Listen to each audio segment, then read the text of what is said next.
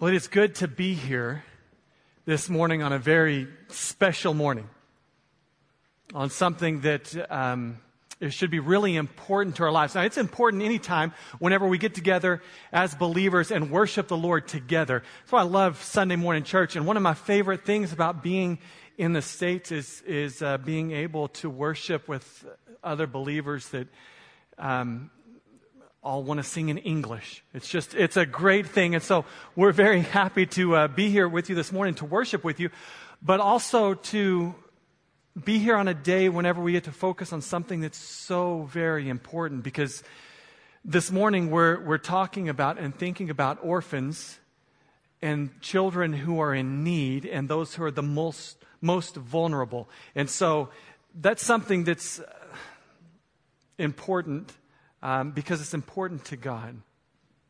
Um, my name is Blu Tidwell, I guess I should tell you. I'm Blu, and there's my wife, Darbi, and uh, we are from New Day Orphanage in, in Zambia, Africa.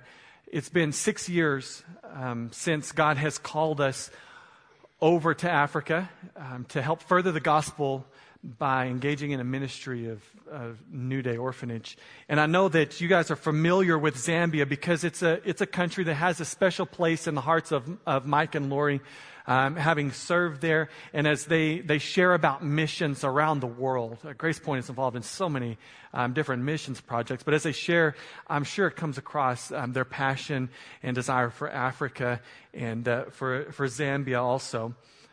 But uh, you guys also know about Zambia because almost from the beginning of our ministry with the orphanage, Grace Point has been involved in the ministry that goes on out there. Uh, members of your church were there as we put up the walls of the first orphan house. Um, this is a, a, throwback picture here to Mike Manning and uh, Brian are out there laying the, the first line of bricks for a house that would become uh, my home. And so that's where we live out there. And so uh, you guys, from the very beginning, you've sent, you've sent teams out there. Um, you also, a couple of years ago for your Christmas offering, you blessed our ministry um, with a, a, donation that helped us to buy a bus for our kids. Uh, to take them, and immediately, whenever we got it, like within a day, the kids had named it Bus Number New Day. And so that's what it's called. And the kids, uh, whenever we first got it, we, we took a ride. I took them out just, just driving, and the kids just chanted over and over. It's like an African thing because they just love to chant the same thing over and over. And it was, bus number new day, bus number new day. And it was that way for about 30 minutes. And finally, I decided to cut the trip short because it was, it was too much for me. But I'm happy to report that this bus is still up and running and fully functional, and it continues to be a huge blessing to us. Um, anytime we want to take the kids on a, on a field trip or take the kids off the property somewhere. And uh, so if you've been out to the orphanage, chances are you've, you've ridden on this bus. Um, so I just wanted to say a big thank you. Um, whenever you think about the ministry out at, at New Day, I hope that you don't view it as something that's very distant and far away and something that really doesn't ha- you don't have a personal connection with. Um, but instead, I hope you view the ministry at New Day Orphanage as something that really that this church can take ownership of because from the very beginning, um, you have been a, a, very big part of that. So thank you for that. Mike um, was sharing with me a couple of months ago about um, a goal that he wanted to set for the church of um, raising enough money to build an orphan house um, through your, your Christmas offering this year. And it's a lot of money, um, but it is an investment that will help to ch- change lives of kids for years into the future. And uh, so we just want to want to thank you for, for your involvement at, at New Day. Uh, at the end of the service, there's uh, some prayer cards. We'd love for you to pick them up. Um, just stick on your refrigerator um, to help you to remind you to pray for what's happening out at New Day. It also has our email address where you can um, send us an email and get signed up for a monthly newsletter we send out, or our website is there as well, where you can go and find out more information about what's happening out at the orphanage and see videos and pictures. And, and there's also, of course, um, places where if you feel like God is calling you to give um, and become a, a, financial supporter of New Day, you can do that. So please be sure and pick up one of those after, after the service on your way out. We feel like ministering um, to orphans is something that matters. But it isn't something that just matters because we say it matters. It's important because God says that it's important. In fact, I would say that you would be hard pressed to find anything that moves the heart of God as much as orphans or vulnerable children do. We find it over and over in Scripture, um, God's care and love for these, for these children. And you guys have been learning over the past few weeks about what matters most. And I think that is an incredible series to talk about. And I would want to submit to you this morning that what matters most is children having families or children having someone to care for them. And it should matter to us because it matters to God. If you're a follower of Christ, it means that you have a relationship with Him. And what is important to Him should become important to you. That's the way that all relationships work. Case in point would be this girl up on screen, Cambry. The next slide over is our nine year old daughter. And I love this girl. I really do. She's the middle of our, of our three kids and uh, she's she's a daddy's girl. We've got a good relationship, just like every nine year old girl and her daddy should. But because of that relationship, it means that I have to take an active interest in things that she's interested in.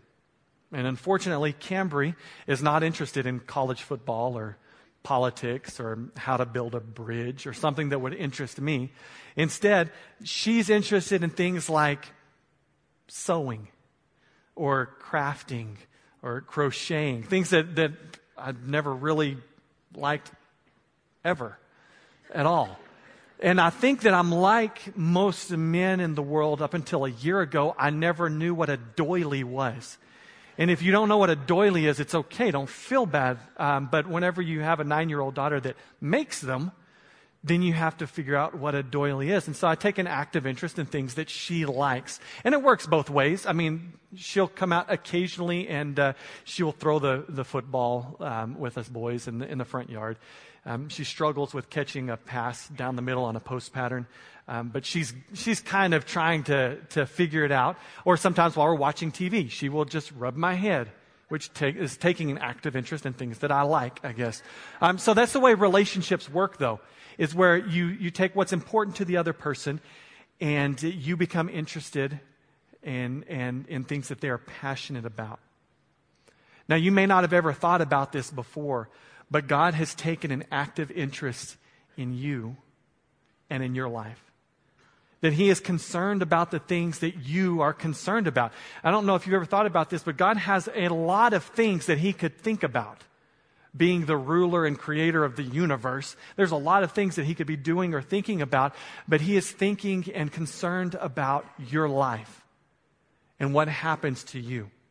And that's because he loves you. And for a relationship to happen, you must become passionate about the things that move the heart of God.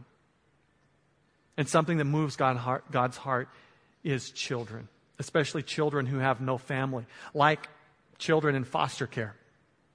I mean, uh, or children who are right here uh, in the United States waiting for an adoptive family. I know that there's several families from Grace Point who've allowed God's passion for these kids to become their passion. And as a result, they've made huge sacrifices in order to love on these kids. And out at New Day, God has given us the opportunity to give homes to so many different children. Children who are just struggling just to survive in Zambia. There is about 13 million people who live in, in Zambia, and out of those 13 million, 1.3 million are orphans. That's 10% of the population is made up of children under the age of 18 who have lost one or both of their parents. And they come from, um, from very desperate situations. And our, our, ministry that God has given us is that we get to take these kids in and we get to provide for them and we get to give them things that they didn't have before, like food to eat and clothes to wear and education. But most importantly, we get to point these kids to Christ. Because our ultimate goal for these children is for them to go and to share the gospel with their own countrymen, to become missionaries to Zambia. And uh, we try, as Americans, we try to go and, and, spread the gospel, and that's biblical. I think we should do that. Um, but as much as we try, and we've learned the language and we try to fit in with the culture and we try to find ways to explain the gospel so that it, it makes sense and is understandable and so that people grasp a hold of what the Bible is saying. But as much as we try, we will never be able to explain the gospel as well as someone who grew up in the culture that we're ministering to. And so our goal for these kids is to be able to go out and to share the gospel as they, as they get older and as they leave the orphanage, to become church planters and become church leaders and, and uh, ministers, no matter what their, their job or their education is, that they can be involved in church planting work. And we've started to see some results of that because the kids are, are being raised where we provide them with a Christian worldview. We teach them what the Bible says, and we teach them um, how to, um, to live the Christian life and how, to, how we're supposed to view the world. But not only that, they get to see it in action. They're surrounded by people who want to share the gospel. Every time Grace Point sends a team out to, to Zambia, the kids see another example of some of people who are passionate about sharing the gospel. And they grow up and they think that that's normal. They think that that's what you're supposed to do. Even though, if we're honest and we talk about the Christian walk, many Christians are not passionate about sharing their faith and we're not concerned about going out and, and sharing with others. But these kids grow up where they get to see that day in and day out and it becomes a passion of theirs. Um, we have one of our, uh, one day, a group of our kids this last year were, were sitting outside playing and they're just playing like kids do when they don't have iPhones and iPads and stuff. They're outside like with a soccer ball and a tire. And they're trying to figure out how to make a game out of it. And uh, they're out there playing, and a lady wanders onto our property, which is, it's not uncommon. I mean, we, we want the kids to grow up as part of the community, so we don't want to keep people out of the orphanage. So we have a fence that goes all the way around the property, but it's mostly to keep animals out, cows from coming in and eating clothes off of the, the line. Um, but this lady wanders in, she wanders through the gate, which is always open, and sits down on the steps of our, of our school. We didn't see that she was there, but some of the older kids saw her and said, Hey, let's go over there and tell that lady about Jesus. And so they did. All, on their own accord, they just walked over and started explaining to this lady about reading your Bible and about how you need Jesus in your heart. And they're explaining things as best they know how. And our oldest son, Cademan, came back um, to supper that night and he was telling us about what happened. And he seemed a little bit embarrassed because the lady didn't make a profession of, of faith, that she didn't decide to follow Jesus. And, you know, um, he's like, you know, we didn't know, know, how to explain everything to her. And uh, he seemed a little bit embarrassed about that, but it, man, at least they're trying. You know, you take kids who are 9, 10, 11, 12 years old and to see someone say, hey, I don't know who that person is, but let's go and tell them about Jesus. And so the, that's the ultimate goal for our kids is to be able to um, to be able to see people come in who have a passion for sharing Christ and they catch that vision and they go out and do the same thing as they grow up. So that's what's happening um, at the orphanage. But we take these kids in who are, come from very desperate situations, from very bad situations.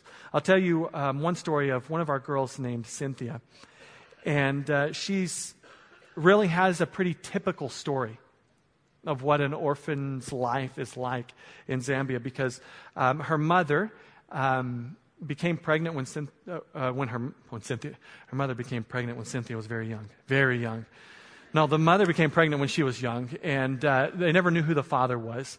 Um, but she uh, gave birth to Cynthia, and uh, her mother had a story like a typical, uh, like a lot of Zambian women, is that very young she um, contracted HIV and uh, she wound up dying from that disease, but not before she passed it on to Cynthia, which is, I mean, it's totally avoidable. I mean, there's no excuse for it. Like, um, there's a big push from the international community to educate um, people in sub-Saharan Africa about HIV and AIDS and how to live with it and, and uh, ways to prevent the spread of it. And I didn't know this before I went there, but it is totally possible for a woman with, who's HIV positive um, to give birth to a child, to nurse that child, and to raise that child and care for it properly without ever passing HIV onto her.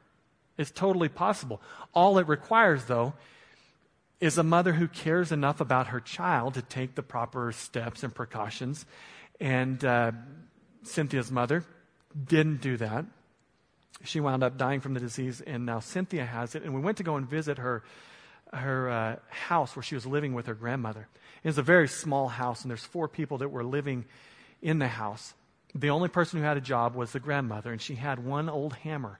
And her job was to go out and to dig into the ground until she finds rocks and then beat those rocks until they break apart into small, like quarter sized pieces. And then she'll heap them up and she will sell them, those crushed stones, for, to local builders for about 68 cents for one wheelbarrow.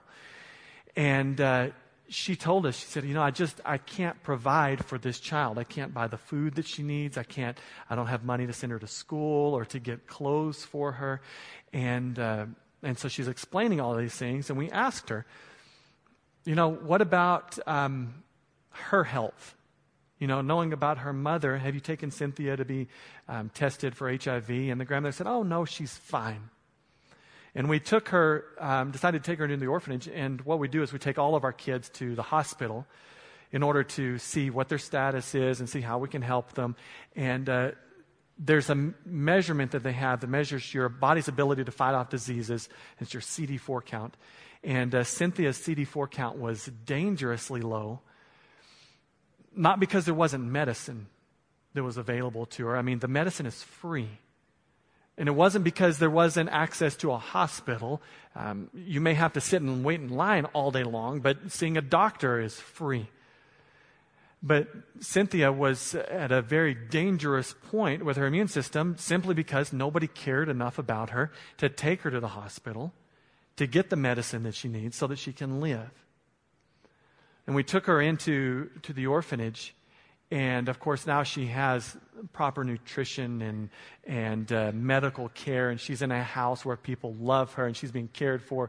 Um, I have no idea what she's doing in that picture, but it looks like she's having fun. Um, and she is, she's growing up in a safe place. Uh, but about a year after she was at the orphanage, um, she went to one of the house mothers and said, I want to know how I can have Jesus in my heart. And it started a long conversation about um, heaven and hell and sin and forgiveness and what Jesus has done for us on the cross.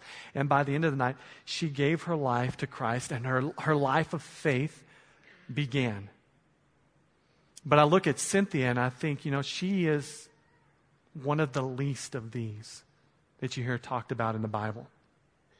She's, and she's just one of our children that's out there. I mean, we don't have enough time to go through and, and tell the stories of all the kids of, of uh, Gloria, who was bathing in mud puddles on the streets before she came, or Gertrude, who was um, picking food for her family and providing for her family, or Ben, who was living with a family that didn't even know his name after his parents died. Um, there's, the list goes on and on and on. They're children who, in the eyes of the world, they hold very little value but they are highly esteemed in the eyes of God. And because of that, because they matter to Him, they should matter to us. In fact, this morning I want to look at a passage that shows God's um, desire to, to care for the least of these. And there's lots of passages we could pick because it's throughout the Bible. But I want to, I, I'd invite you to turn to Matthew 25 because it says something that's surprising out of anything that God could say. I mean, He, says something very unexpected about how our relationship and how we treat the least of these is an indication of our relationship with Him. And so, if you've got your Bible, I'd, turn, I'd ask you to turn to Matthew 25. We're going to read um, verses 31 to 40. And I love reading it because when we read from the Bible, we're hearing God's words to us. It's great to hear things about what's happening in Zambia and uh, overseas and hear from a missionary. But whenever we come to church on Sunday morning, we come so that we can hear what God has to say to us. And the only place that you can definitively hear God's word is from the Bible. And so, Matthew chapter 25, starting in verse 31, here's what it says. When the Son of Man comes in his glory and all the holy angels with him, then he will sit on the throne of his glory and all the nations will be gathered before him, and he will separate them one from another as a shepherd divides the sheep from the goats. And he will set the sheep on his right hand, but the goats on the left. Then the king will say to those on his right hand, Come, you blessed of my father, inherit the kingdom prepared for you from the foundation of the world. For I was hungry, and you gave me food. I was thirsty, and you gave me drink. I was a stranger and you took me in. I was naked and you clothed me. I was sick and you visited me. I was in prison and you came to me.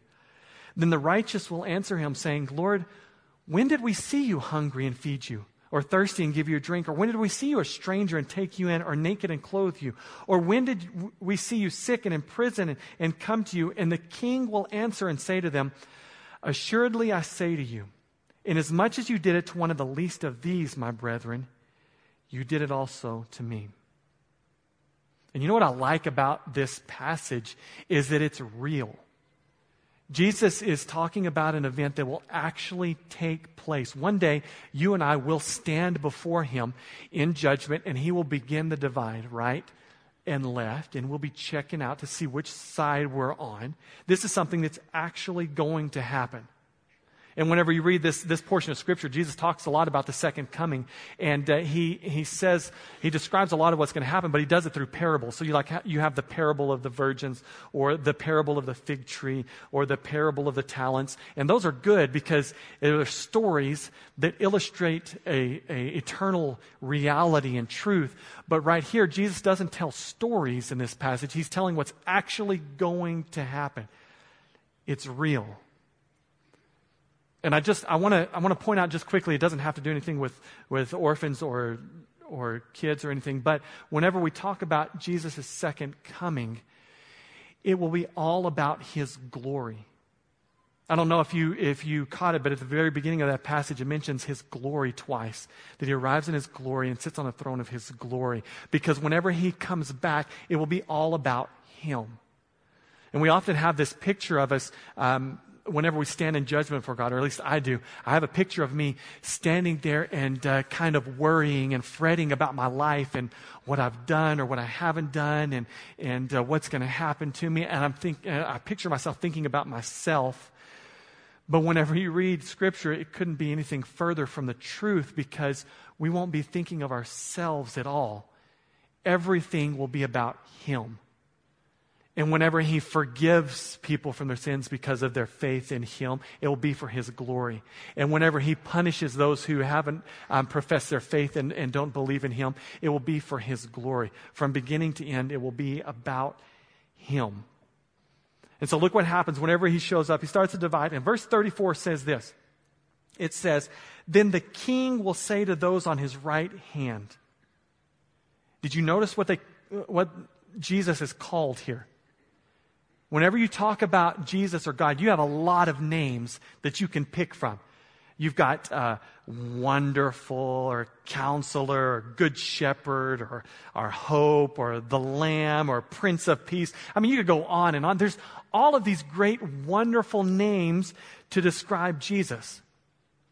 When somebody asks me, Who is Jesus to you? I always answer with, He's my Savior. Because He is. I mean, I can still remember it like it was yesterday whenever I realized that I was a sinner, that Jesus punishes sin, but that he came to save me from my sins. And if I give my life to him, that uh, I don't have to endure that punishment. I remember it like it was yesterday when that happened, and he became my Savior. There's lots of, of our children living out at the orphanage who know Jesus as their Savior. And it's always a great celebration when one of them makes a profession of faith. Um, we have a, a, picture of Kalita, who's one of our, our girls out there. And in fact, whenever one of the Grace Point teams was at the orphanage, Kalita and her sister Axer showed up um, that day um, while they were there. So some of you may remember her, but, but Kalita is one of those who's given her life to Christ. And we, I just love this girl. We refer to her as our turn or burn girl. I mean, because she is serious about the gospel. And uh, we were showing one night a Jesus film where we set up a projector at nighttime and you show the Gospel of Luke and it's in the Tonga language and people show up because there's a video that's happening and we preach and we give an invitation at the end of it. And at the end, at the end there were so many people coming forward um, to give their lives to Christ, which is a little bit unusual. Although Zambia is very open, people are also very afraid I mean, you take a, a white guy like me and set up a projector in the middle of Africa, and then at the end you ask people, come here if you want to ask Jesus into your heart. And people get scared. But on this night, there was a lot of people coming forward. We're like, what is happening? This is amazing. And we found out later that Kalita was behind everybody in the crowd, and she's going up to them and telling them, if you don't go forward and ask Jesus into your heart, you're going to die and go to hell. Which is true, but we're, we're working with her like on, on presentation. You know, so that she can share the gospel more effectively. But uh, several of our kids, they come to know Jesus as their Savior, which is a great thing right? Or, or how about this? The Bible calls Jesus our friend. He's a friend of sinners. That's a great thing. But in this passage, he's not called a friend. He's not called our Savior. He's not called the Prince of Peace. He's called the King. And whenever the King gives a command, it's not an option to follow it. It's, it's not something you get to choose whether or not you want to listen to the king. And I think we have maybe a little bit of trouble here in America understanding this very well because we don't have a king but like if you go back and you read 1 Samuel in the Bible, the, the nation of Israel wanted a king. And God told them, okay, if you get a king, here's what it's going to be like. Whenever he wants your, your children, he wants your men, he will take them, your, your, your boys, and he'll put some of them in his army, or some of them he'll put to, to make swords for them, and he tells them what they're going to do. Or for your women, some of them will be um, cooks, and some of them will, will be maids, and, and he will use them however he wants to. Or if you have a field that you really like, and the king wants it, he will come and he will take it, and he'll give it to somebody else because the king has complete and absolute control over his kingdom and over the people who are in his kingdom. And I think we, uh, we sometimes miss the point that Jesus is king. That if we're going to follow him, that people who are following him don't have the choice to make of where they're going to live, but the king decides that for them or what job you have. The king decides that for you. And I think sometimes we, we do ourselves a disservice and we do Jesus a disservice whenever we only refer to him as the soft, fluffy names that only benefit us. He is those things, to be sure. I don't want to take away from that. But he is so much more than just some genie in the sky who is going to bless us so that we're happy and comfortable. He's the king of the universe. And because of his kingship, what he says is what goes. What he says, we don't have the option of negotiating with him on that. And so here's what the king says. He says at the end, Whatever you did for one of the least of these, you did it to me. Now, I, just, I want to I want to make a, just a quick theological point here to make sure because the Bible clearly teaches us that we the only way we get to heaven is by faith in Jesus Christ. That He came and He died on the cross for our sins and He did all of the work and we just we believe in Him. That's the only way to get to heaven. It's not by going out and helping those who are in need. But what Jesus is saying here is that what we do for the least of these is a very good indicator of our relationship with Him. In other words, if you take someone who understands what Jesus has done for them, if you understand that Jesus left heaven and all the comforts and came and suffered and died on the cross so that you might be forgiven, He's done all of those things for you. And then if you saw Him in need somewhere, wouldn't you jump at the opportunity to go into to serve Him? To help him because Jesus gives us permission. He says, whenever you look at those who are in need, you should, you can look and see my face on the face of those children. You can see my face on the face of those who are suffering, to, on the face of those who are vulnerable, on the face of those who are outcast. And the way that we treat those people says a lot about our relationship with Jesus and how we view him. So, what we do for the least of these is important. One of our, our girls out at the orphanage is, uh, is named Christina.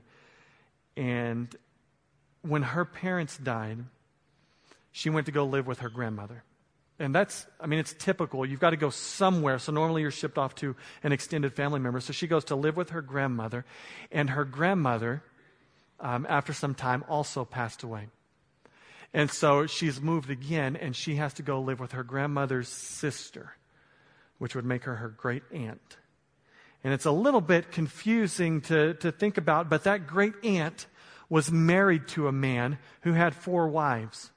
And the great aunt was the third wife. And so this man, um, even though he's a head man and, and somewhat well to do, he has his wives that he's taking care of and their children, and then he has his own grandchildren that he's caring for. And so when we went to the village to, to see the situation, there's a lot of children running around, and he's caring for a lot of kids. Um, and then all of a sudden you throw Christina into the mix, who's not his direct relative, it's the great niece of his third wife. And you could tell in the way the children at the, at the village were being treated, that Christina was treated as more as like a burden rather than as a blessing, the way that children are supposed to be viewed. And we went and investigated the situation, decided to take Christina with us because she needed a place where she would be cared for properly. And she had just one, one old dress, um, and her great aunt came with her to New Day, looked around, said, Oh, this is, this is good. Took her into the house where um, Christina was going to be living. And so that she didn't have to sacrifice anything for this girl, she stripped her completely naked, took all of her clothes, and turned around, and walked out the door, and has never been back. And we don't like tell stories just to be like super dramatic, but we do want you to know that the children who come to New Day are children who are the least of these. And whenever Grace Point gives um, to, to support what's going on out there, or prays for what's happening out there, or sends a team off into the wilderness of Africa, you guys are being a part, or you're a part of that ministry that is reaching the least of these. And what we do for those children reflects our relationship with Christ. But it doesn't have to be just something overseas because we can bring this a little bit closer to home. There's not just people in need in Zambia, Africa. There's people in need right here in Bentonville, Arkansas. Chances are you're going to see them as you leave today, or this week as you go about your job, or while you're in school. You will see those who are in need, and the way that we treat them says a lot about our relationship with Christ. Did you know, even um, just within Arkansas alone, did you know there's more than 4,000 children who are in the foster care system? And whenever you view those kids, like in, in light of the coming judgment, and one day whenever we stand before Christ, and the way we treated them will be very, very important. What are we going to say to him? Like, maybe what excuse could we offer? Well, I'm, I'm sorry, Jesus. I would have helped you whenever you were in that difficult situation, but, but I was too busy. I mean, that doesn't seem like a very good excuse. Or, um, Jesus, I'm sorry, I would have helped you, but it was too much of a sacrifice. Or, I, I would have helped you, but there's, there's no way to end that sentence in an appropriate way especially in light of eternity. Say, I would have, I would have helped you, Jesus, but, but I missed you. I didn't see you. Don't miss Jesus. You know, whether you're talking about him here in Bentonville or, or across Arkansas or all the way around the world in Zambia, Africa, whatever you're talking about, don't miss where Jesus is and how you can serve him. Let's pray together. Father, I thank you for your word. And God, how it challenges us. Lord, I pray that uh, we would have our eyes opened so that we can see very clearly where you're at. And Lord, where we can see ways that we can serve you. God, I want to thank you for this church and how um, they are involved in missions all around the world and right here at home. And I pray that you would bless them for that. Lord, I pray again that you would help us to see more and more how we can serve you. And God, may you be pleased and honored with our life because it's about you and it's for you. It's in your name I pray. Amen.